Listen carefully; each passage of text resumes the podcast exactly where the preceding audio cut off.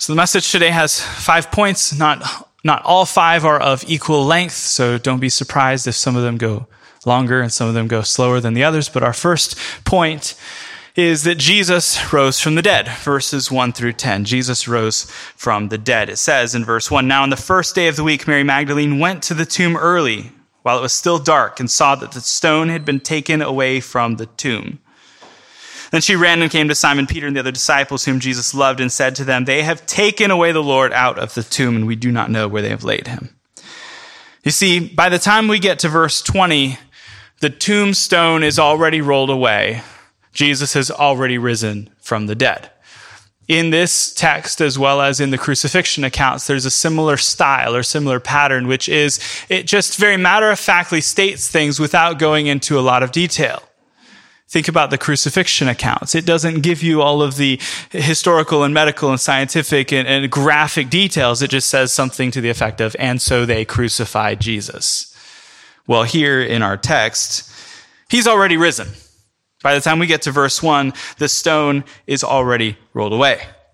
It doesn't tell us in vivid detail what it was like for Jesus' eyes to open, or for his heart to start beating, or for blood to start pulsing through his veins again, or for his body to literally pass through the linen clo- uh, grave clothes that were, had wrapped him. It doesn't tell us about those things, but what instead it tells us is this account of these three people who visited his empty tomb. And these three people are Mary Magdalene, Peter, and John. So, first, we have Mary Magdalene, and her focus, her, her text is in verses 1 and 2, primarily, though she is mentioned throughout. So, the first day of the week, that is Sunday, which is also, by the way, the reason why we worship on the first day of the week, Sunday, instead of Saturday, is because of this whole resurrection situation.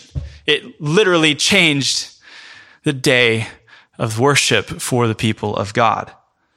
Now, on the first day of the week, Mary Magdalene went to the tomb early while it was still dark and saw that the tomb had been taken away from the stone. Uh, the stone had been taken away from the tomb. Then she ran and came to Simon Peter and to the other disciple whom Jesus loved and said to them, They have taken away the Lord out of the tomb and we do not know where they have laid him. Who is Mary Magdalene? If you've read the Gospels much, you know that the word Mary shows up a lot. There's a lot of different Marys being mentioned. Mary Magdalene is Mary from Mag- Magdala. That's a place. They've discovered the archaeological ruins in the last 10 years or so. It's one of the m- more recent finds in Israel. And it is very interesting because they found the synagogue there as well. And so this is one of the few places where you know for sure that exactly here Jesus was. Because you know when Jesus went to Magdala, he went to the synagogue. And the synagogue is only so big. It's smaller than this middle section of seats here. So you could, well, you can't because it's blocked off. But if you were to walk back and forth over the whole thing, you know for sure you walked where Jesus walked, as if that's going to help you in some way. But nevertheless. So Mary is Mary from Magdala. That's your clue to help distinguish her from the other Marys. This Mary is also the, the one whom Jesus cast seven demons out. That's mentioned in Luke 8 2, which is in my footnotes, which are not in this formatted version of my notes. So Luke 8 2 says, now it came to pass afterwards that he, verse 1, that he went through every city and village preaching and bringing the glad tidings of the kingdom of God, and the twelve were with him. And certain women who had been healed of evil spirits and infirmities, Mary called Magdalene, out of whom had come seven demons, and Joanna, the wife of Chuza, Herod's steward, and Susanna, and many others who provided for him from their sustenance. So Mary is one of the women who had been following Jesus. Mary is in this group. Mary, um, Joanna, Herod's, uh, the wife of Chuza, Herod's steward. Uh, so Joanna is in this royal household, basically, and Susanna and many others who provided for him. So these are also women of means because they are sponsoring Jesus. They are his um, patrons. They're helping pay his bills. So you, so you have a formerly demon possessed wealthy woman who is Mary of Magdalene. She is not Jesus' wife. She is also not Mary of Bethany. Mary of Bethany is the prostitute, the one who anointed Jesus' feet with her tears and wiped them with her hair. These are two different people. The tradition that those are the same person is a very old tradition. It goes back to, I think, Pope Gregory the Great in the 500s, but it, it's not accurate. These are two separate, two different Marys. Mary Magdalene also does not immediately understand what is going on. So, who is Mary? Well, she's from Magdala. She is the woman who's with the other Marys. She is wealthy. She's a supporter of Jesus. She is not the former prostitute. She is not Mary of Bethany, but she is also confused. That's who else she is. She is looking at this situation and she is not understanding. She sees the empty tomb and instead of immediately thinking, oh, he's not here because he is risen, no, she's saying he's not here because they stole his body. Which is not quite the response that one would hope for. You would hope that, like any person in the Bible or any hero or any figure that you're rooting for, that when they encounter a situation, they're making the right conclusions, but she's not making the right conclusion. She's saying, they must have taken the body.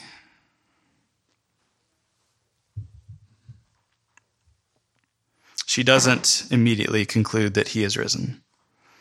Our second figure is Peter. Peter is described in verses 3 through 7. Verse 3 says, Peter therefore went out and the other disciple, and they were going to the tomb. So they both ran together, and the other disciple outran Peter and came to the tomb, and he stooped down and looking in, saw the linen cloths lying there, yet he did not go in. Then Simon Peter came, following him, went into the tomb, and he saw the linen cloths lying there, and the handkerchief that had been around his head, not lying with the linen cloths, but folded together in place by itself. Then the other disciple came to the tomb first, went in also, and he saw and believed. So we have Peter. Peter is told by Mary about the empty tomb. Mary goes in. She's like, oh, the, the tomb is empty. Turns around, runs back, tells Peter and John. Peter and John come running. But in addition to the many other things that we know about Peter from other texts of scripture, Peter is the fisherman. He's the brother of Andrew.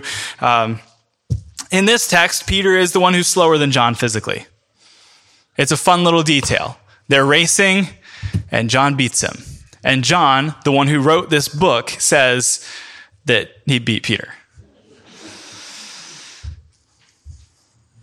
Peter is not only physically slower than John, he's also spiritually slower than John. And you see that in verse 8.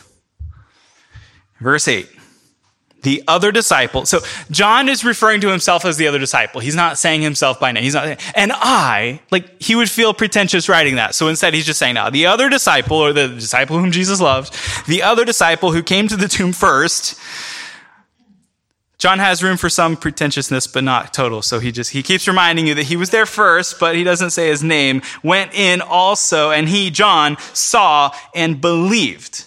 Why is he saying that? Because in this moment, Peter doesn't yet believe. So Peter not only is physically slower to the tomb, probably older, but that's uh, not really an important detail. Peter's physically slower, but also spiritually slower. He's, he's slow to believe. So you've got Mary who looks at the situation and just straight up is like, nah, he, he couldn't be risen. He must, they must have taken away his body. And then Peter looks at the situation and is possibly confused or something, but he's not immediately believing. And then you have John, the other disciple described in 8 through 10. The other disciple who came to the tomb first went in also, saw and believed. For as yet they did not know the scripture that he must rise again from the dead. Then the disciples went away again into their own homes. So John, younger, faster, John the son of Zebedee, not John the Baptist, not Jesus' cousin who had long since been beheaded different John, not John the Baptist. He saw and he believed. And our text says they did not yet know the scripture that he must rise again. The idea that Jesus must rise from the dead is a prophecy of Christ, but it's not one that they were able to connect. It's not one that they immediately recognized. It, it, it's a prophecy that Jesus made about himself before it happened, but they didn't get it. They missed it, they didn't understand. But nevertheless, John saw the empty tomb and he believed. So this is point number one Jesus rose from the dead. Point number two Jesus appeared to Mary Magdalene. So you've got Jesus having already, um, having, well, Mary, Peter, and John described here in this first paragraph, this first section. But next is this particular appearance.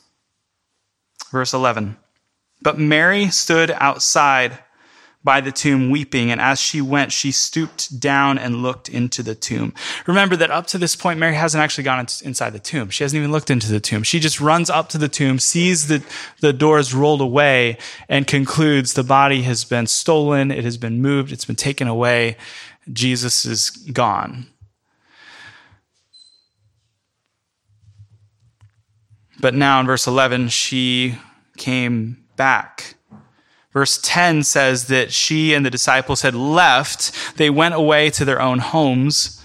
But now, verse 11, Mary has come back and is now standing outside the tomb weeping. And then, as she is weeping, she bends down, looks over, looks into the tomb, and she saw two angels in white sitting, one at the head and the other at the feet, where the body of Jesus had lain. And they said to her, Woman, why are you weeping? She said to them, Because they have taken away my Lord, and I do not know where they have laid him. Now, when she had said this, she turned around and she saw Jesus standing there and did not know that it was Jesus. And Jesus said to her, Woman, why are you weeping? Whom are you seeking? She said, she, supposing him to be the gardener, said to him, Sir, if you have carried him away, tell me where you have laid him, and I will take him away. Jesus said to her, Mary. She turned and said to him, Rabboni, which is to say, teacher. Jesus said to her, Do not cling to me, for I have not yet ascended to my Father, but, I, but go to my brethren and say to them that I am ascending to my Father and your Father, and to my God and your God. Mary Magdalene came and told the disciples that she had seen the Lord and that he had spoken these things to her. So we see here that Mary has returned to the tomb after going home. Now, why would she do that? Why would she do that? Well, just in a very simplistic human reading of this, processing deep loss is not something that happens immediately. It no doubt took some time to sink in.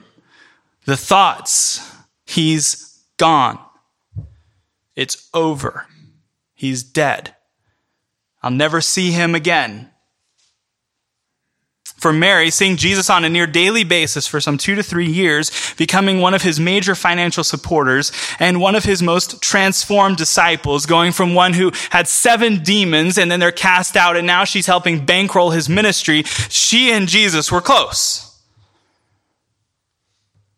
And then seeing Jesus be tortured and die on a horrific cross, which is described in the previous chapter, John 19, verse 25. She is one of the ones there at the foot of the cross. That would have been absolutely heart wrenching. And so, as this shock is, is settling in and she's grappling with this reality that he's gone, it's over, he's dead, this doesn't just get over with in two days or three days. And then she goes to the tomb, and the tomb is empty. You see, she and the other women who are mentioned in other, the other parallel passages, they had plans. And the plans were that, that at the least they could do would be to give him a proper burial, to embalm the body, to honor him in his death, to have that sense of peace and that closure to say, this is it. We did the best we could. It's over that was a nice run we had there for two, three years with this man named Jesus. But now that wound that was hopefully going to be wrapped up and sealed up is ripped open with the idea that the body has been lost or stolen or going to be used for other horrible purposes. So she comes back to the tomb. It might be easy to criticize them for not understanding or remembering Jesus' promised resurrection, but his other 11 disciples, didn't immediately understand either, and they were actually on the inside track. They were on the seminary track and they didn't get it. You see, the next figure is our Lord Himself, verse 15 through 17. Verse 14 says, Now when she. Um, when she said this, she turned around and saw Jesus standing there and did not know that it was Jesus. Jesus said to her, Woman, why are you weeping? Whom are you seeking? She, supposing him to be the gardener, said to him, Sir, if you have carried him away, tell me where you have laid him, and I will take him away.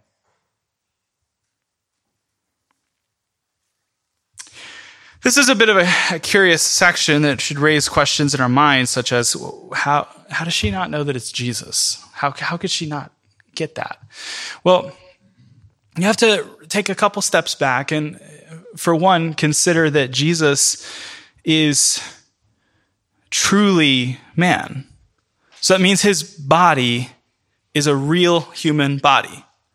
So if you remember just three days prior when he is be, being tortured and brutalized so horrifically, one of the things that they do to him is they rip his beard out. And if you have been around people who have beards and then they shave their beards, they look very different after their beard is gone than beforehand. And also, if you consider that when Jesus was placed in the tomb, how was he clothed? He was clothed in these burial cloths. When he came out of the tomb, what did he do with his clothing? The burial cloths. He left them behind. This is a real man with a real human body who was wrapped in those clothes. So now what does he need to wear? Well, he needs to wear some other clothes. Now, where is he going to, what kind of clothes is he going to find in the garden? Well, he might find a, a gardener's outfit. Where might it have been? Well, it might have been in an empty tomb being stored there to stay dry. I don't know. This is speculation at this point. But we know that he found real clothes. And those real clothes he really put on, and those were the clothes of the gardener in the garden where he was raised. So you have him not in his normal attire, not in his normal rabbinic teaching attire, but instead in work clothes. Imagine, you know, you who know Alexis, if you see him wearing his, his work jumpsuit, I think you wear one, right? You, like the blue outfit with the zipper on it. Yeah, that's very different from like a suit and tie or something. So Jesus looks very different than he normally does. His face is very different. His clothes are completely different. So, of course, it makes much more sense to see that a woman who is beside herself in tears undoubtedly has tears all in her eyes. It says in our text that she was weeping, not just misting up a little bit, but she was weeping. She hears footsteps, turns around and sees a figure some distance off and doesn't immediately recognize him. Of course, she, how would she immediately recognize him? Given all of these very real physical factors. Notice as well that Jesus calls her woman, and she did not recognize him. This is the same title that the angels said to her in verse 13. Then they said to her, Woman, why are you weeping? Verse 15, Jesus said to her, Woman, why are you weeping? Whom are you seeking? It is not until Jesus calls her by name in verse 16 when he says, Mary. That's when she recognizes that it was him. There's a certain way in which he says her name, a certain affection, a certain tenderness, a certain care. And when she hears his voice calling her name, she recognizes her master. She immediately runs to him and embraces him in the biggest hug. And you can see this and you know this because Jesus says, do not cling to me. Why would he say that? Because she was clinging to him.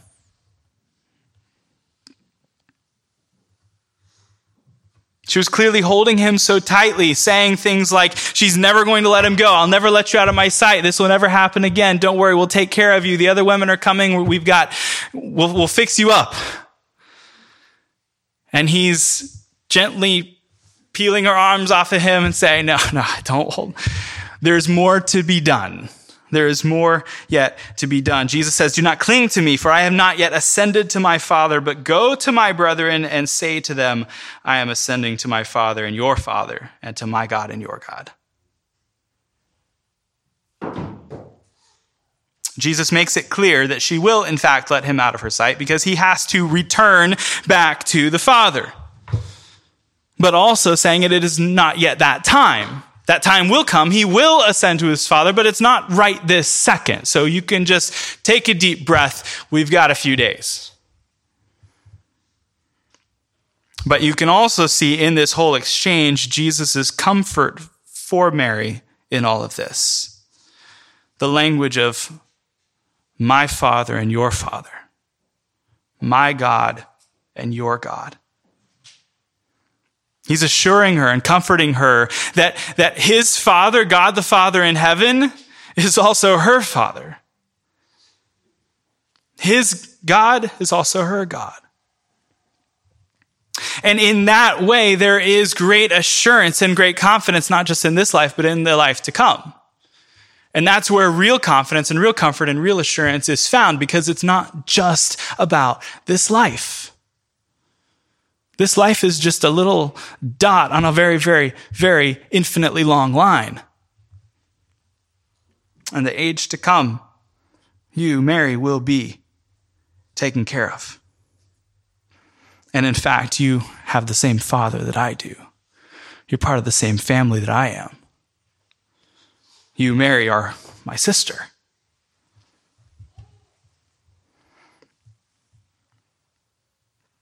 Now, our text goes on. Um, Jesus told Mary to go and to tell, Go to my brethren and say to them, I am ascending to my Father. Mary Magdalene came and told the disciples that she had seen the Lord and that he had spoken these things to her. See, Mary's testimony is the, the next thing mentioned in this passage. The ancient world was very different than the world in which we live today. The world in which we live today, a mere accusation from a woman is enough to take down virtually even the most powerful man in the world. right now in um, SBC drama, we're not in the SBC, but if um, that's another thing. But anyway, um, Southern Baptist Convention, what is the difference between a credible accusation and a false accusation? Well, they say about five years.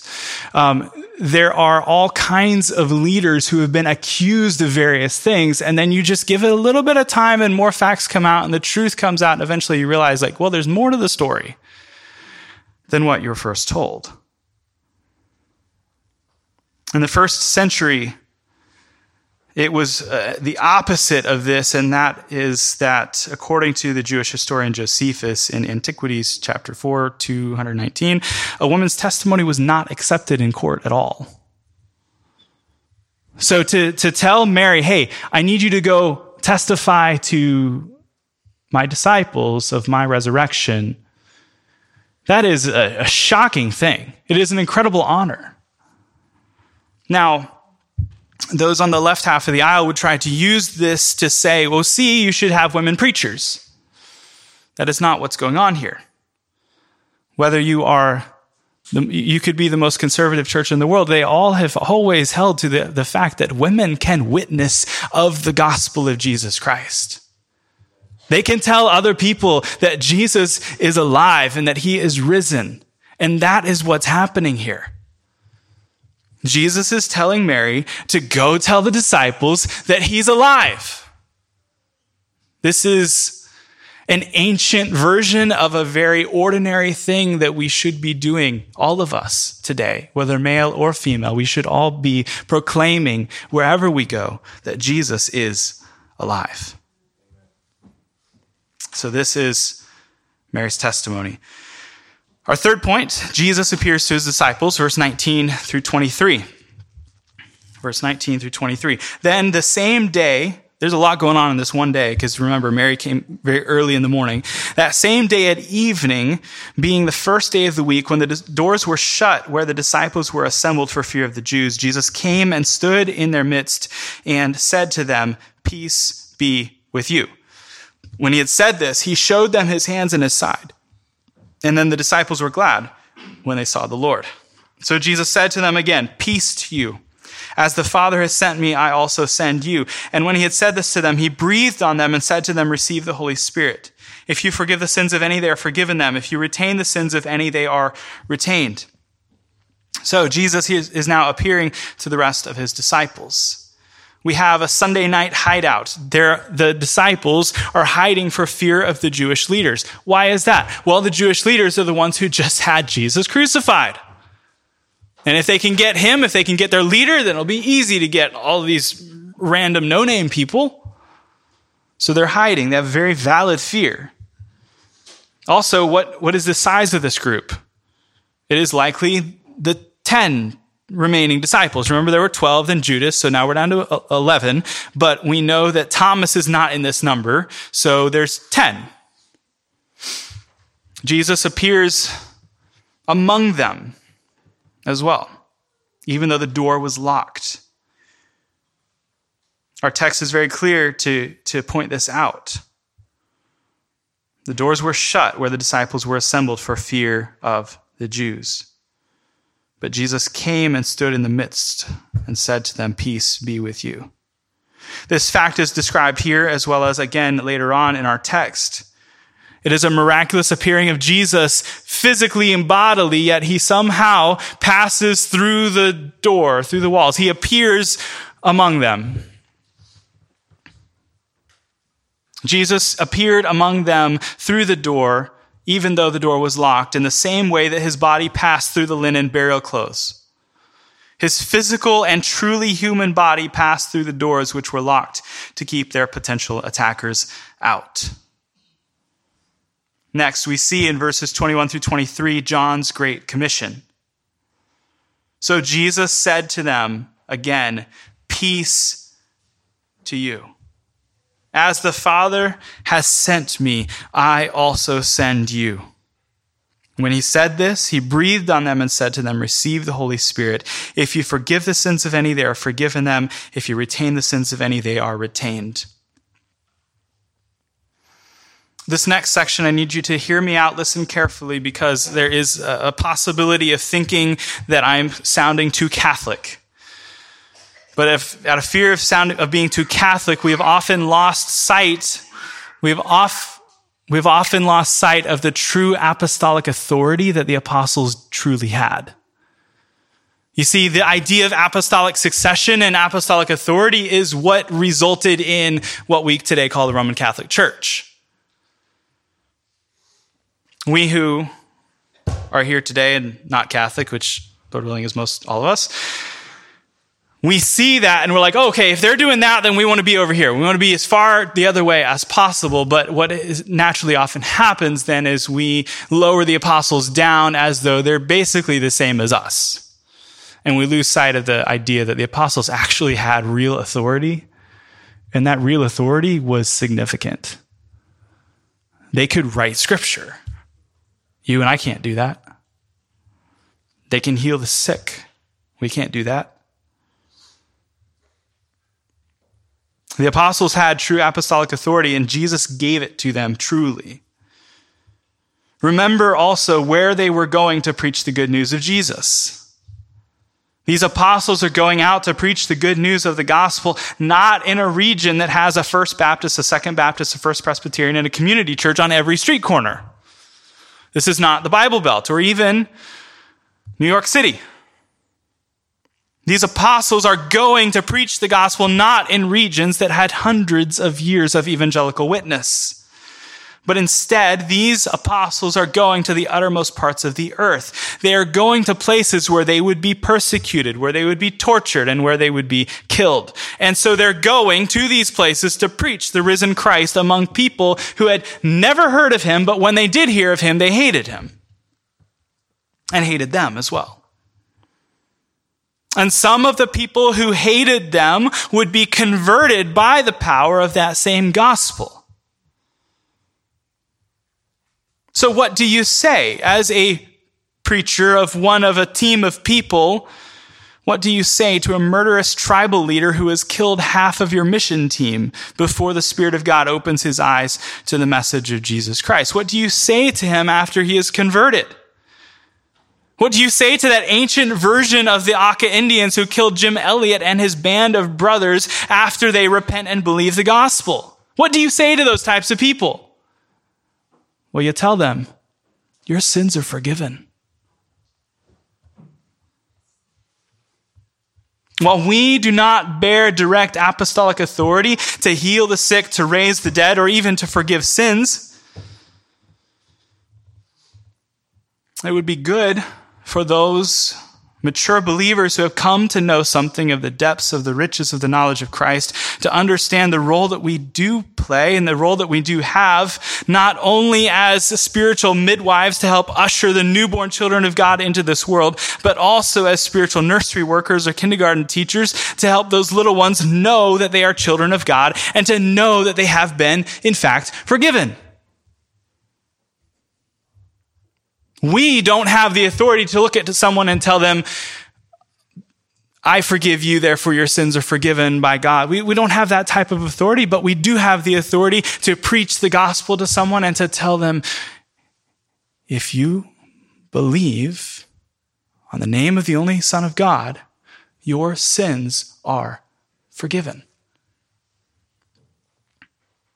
And I think that we're afraid of that. I think we're afraid of, of going into some sort of uh, 1990s easy believism. We don't want to give false assurance to somebody, so we won't give any assurance to somebody. We won't tell someone, hey, Christ has paid for your sins. You're forgiven. But it would be good if we did. It would be good if we did have that category in our mind to understand the important role that we have in helping other believers in Jesus know that they have eternal life, to know that they're children of God, to know that their sins are forgiven. Have you ever considered your vital role, older saint, in the spiritual life of a newer believer? We might be Calvinists, but we're not hyper Calvinists. We do not believe that people are robots. We do not believe that these things, if, if it's ordained, it'll just happen on its own. No, we don't believe that. God has not only ordained the ends, but also the means to the ends. And the means to the ends is the proclamation of the gospel. It is the making disciples by the believers.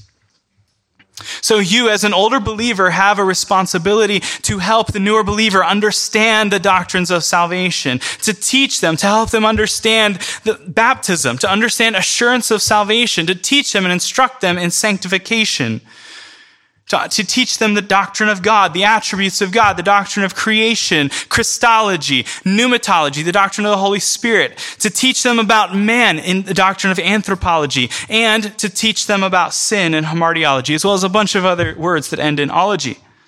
My job as a pastor is not to do the entirety of the work of ministry, but rather to equip you to do the work of the ministry.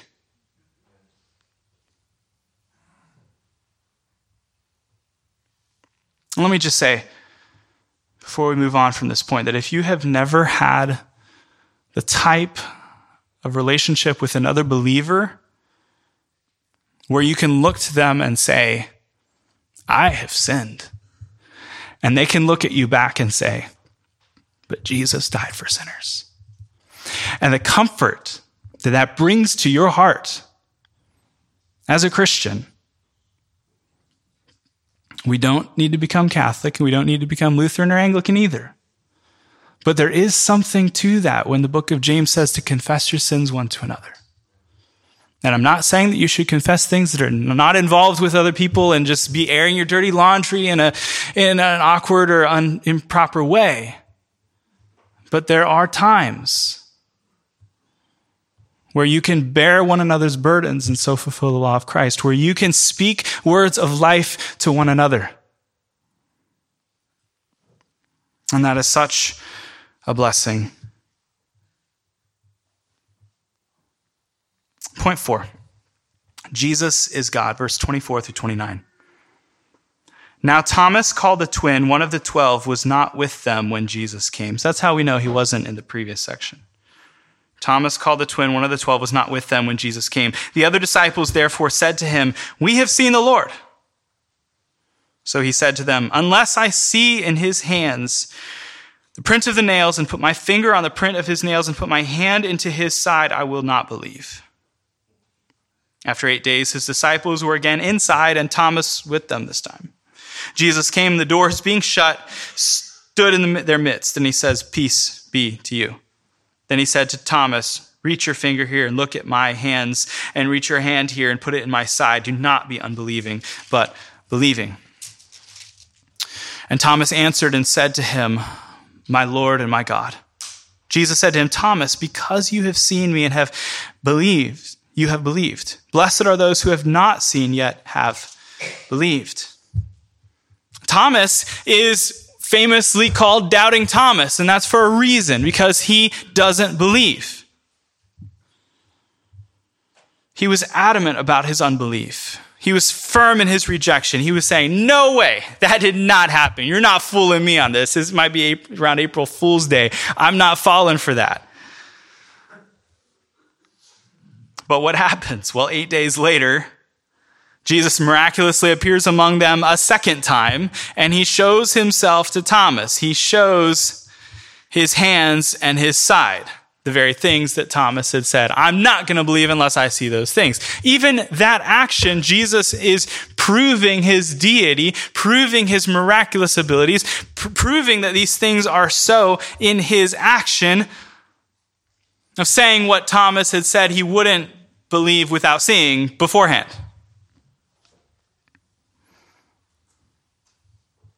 And then Thomas confesses Jesus is God, my Lord and my God. This is not Thomas breaking the what third commandment. This is not Thomas. Well, it wouldn't be breaking the third commandment because he's actually using it appropriately. This is not Jesus just saying, Oh my God. No, this is Jesus. This is Thomas looking at Jesus and proclaiming Jesus to be God. How do we know that? Because the next verse tells us. The next verse tells us, You saw me and you believed. Believed what? Believe that Jesus is God. That's this whole issue that's been a running theme throughout the chapter, and that is Mary doesn't believe Jesus rose. Peter didn't believe that Jesus rose. John did. Thomas doesn't. But now Thomas does. And Thomas confesses that Jesus is God. So let me ask you do you recognize that? Do you confess that Jesus is God? Here on April 9th, 2023, do you recognize Jesus is God? It is entirely possible here in New York City to be a person who goes to church or to religious services on Sundays, but doesn't believe that Jesus is God. It happens all over New York City. Sometimes people go to church for social reasons for financial reasons, for moral purposes. They think, hey, well, you know, I don't really believe, but I, I want my kids in church because a church, a church upbringing is good for them. I'm here to ask you, do you believe that Jesus is God? If you believe that Jesus is God, and if you came in today, well, whether or not you came in today, but let's just say, if you came in today already believing that Jesus is God, there's a special blessing for you that's mentioned here in our text. So we have extra good news for you. Blessed are those who have not seen yet have believed. That would be each of us who are believers in Jesus. We haven't seen him with our eyes. It's still faith. It's not sight.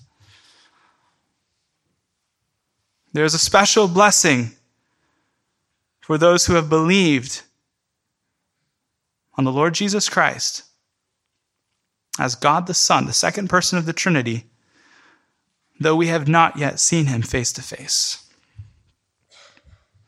This brings us into our fifth and final point. Verse 30 and 31. Believe in Jesus and you will live. Believe in Jesus and you will live. Verse 30 says, And truly Jesus did many other signs in the presence of his disciples, which are not written in this book. But these are written that you may believe that Jesus is the Christ, the Son of God, and that believing you may have life in his name. The purpose of this book is given right here in this text. The purpose of this book is that you would believe. Believe in who? Believe in Jesus. Well, who's Jesus? Jesus the Christ. What does that mean? The Christ is the Messiah. And what more? Well, the Son of God. Not all religions have the same version of Jesus. Not all religions have the same version of Christ. But when we say Jesus, we mean Jesus, the Messiah, the one prophesied in the Old Testament, the Son of God, the second person of the Trinity. That's who we're talking about. That's who the Gospel of John is talking about. That's who the Bible is talking about. And that's the purpose of the writing of this book is that you would believe in Jesus, the Messiah, the Son of God. If you believe that, there are certain things that come as a result, one of which is described in this text. The result of this faith, the result of this belief is life. If you believe, you have life. What is life? Well, life is eternal life. But this eternal life begins the moment you believe. So if you are a Christian today, you're believing in Jesus, your eternal life has already begun. You've already begun that life which goes on forever. The air of heaven is already pulsing through your lungs. Not pulsing, but flowing.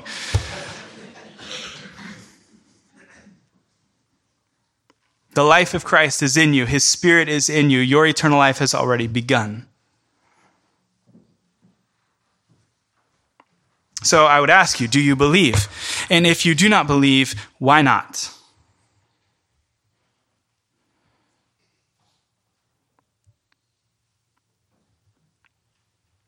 Has Jesus called your name? Like he called Mary? She didn't recognize him till she heard his voice. This is what we would call in theological circles the effectual call the effectual call. There's a general call, which I'm giving right now, a general call, which is for anyone who, who hears the, the words, the message of the gospel. That's the general call. But the effectual call is when it becomes personal to you. When you hear Christ calling you specifically, where it goes from just flying over your head the way it's flying over my six month old son right now. He's just, he's, he's out of it. He doesn't recognize what is being said. But Lord willing, I trust that someday this message of the gospel will fall upon his ears and he will hear it in the same way when you say to him, Andrew, and he looks up his head. That's what happens with the effectual call. When Jesus looks out and he says, Andrew, and Andrew looks up. When Jesus said to Mary, Mary, and Mary looks up. That's what happened to each of you if you are a Christian. Jesus called you by name. You heard his voice. You looked, you believed, you lived. You have eternal life. So if you're here today and you are not yet a Christian, I'm calling you to hear the voice of Jesus, calling you to himself, to believe on the Lord Jesus Christ, and you shall be saved. What else are you looking for? Has Jesus called your name? Do you hear him calling your name even right now? Have you seen the risen Christ, not with your literal physical eyes, but with the eyes of faith? Have you seen that Jesus is alive? And then lastly, your faith might be small. You might be coming here saying, Andy, I know you had that rough situation with your backpack and your iPad, and now you're using your, your phone to preach from and a Bible that's twice the size of your iPad. But my morning was worse than yours, and I'm just struggling to make it here, and I barely believe, but I'm hanging on. Your faith may be small, and your faith may be filled with doubt, yet it is still faith. Faith the size of a mustard seed. Mustard seeds are very, very small. We see in the life and ministry of our Lord Jesus that he said he doesn't quench the smoking flax. He doesn't, he doesn't put out that, that candle that is just smoldering. You know, a birthday candle, you blow it out and it still glows red. Instead of putting his finger over that to quench it, instead, he gently stokes that flame to restore it. And that's what Jesus wants to do for you. If you're here today and you're struggling, you're saying, Pastor, my faith is weak. I'll say to you, we preach this message of the gospel week after week after week because it is by the power of the gospel, by the grace that is in Christ Jesus, that the weak are made strong that you're strengthened in Christ Jesus. It's in Him that we walk and live. So I would call even you as well to believe in Jesus and you will live. Let's close with prayer. Lord God, we ask for the help of your Spirit to apply these words to the hearts of your people, to comfort those who are struggling, to give faith to those who do not yet believe, to restore those who are stumbling and have fallen, and to save the lost. Lord, we thank you for this time to specifically consider and remember your resurrection. And we thank you that you, Lord Jesus, are alive today. And we pray these things in your name. Amen.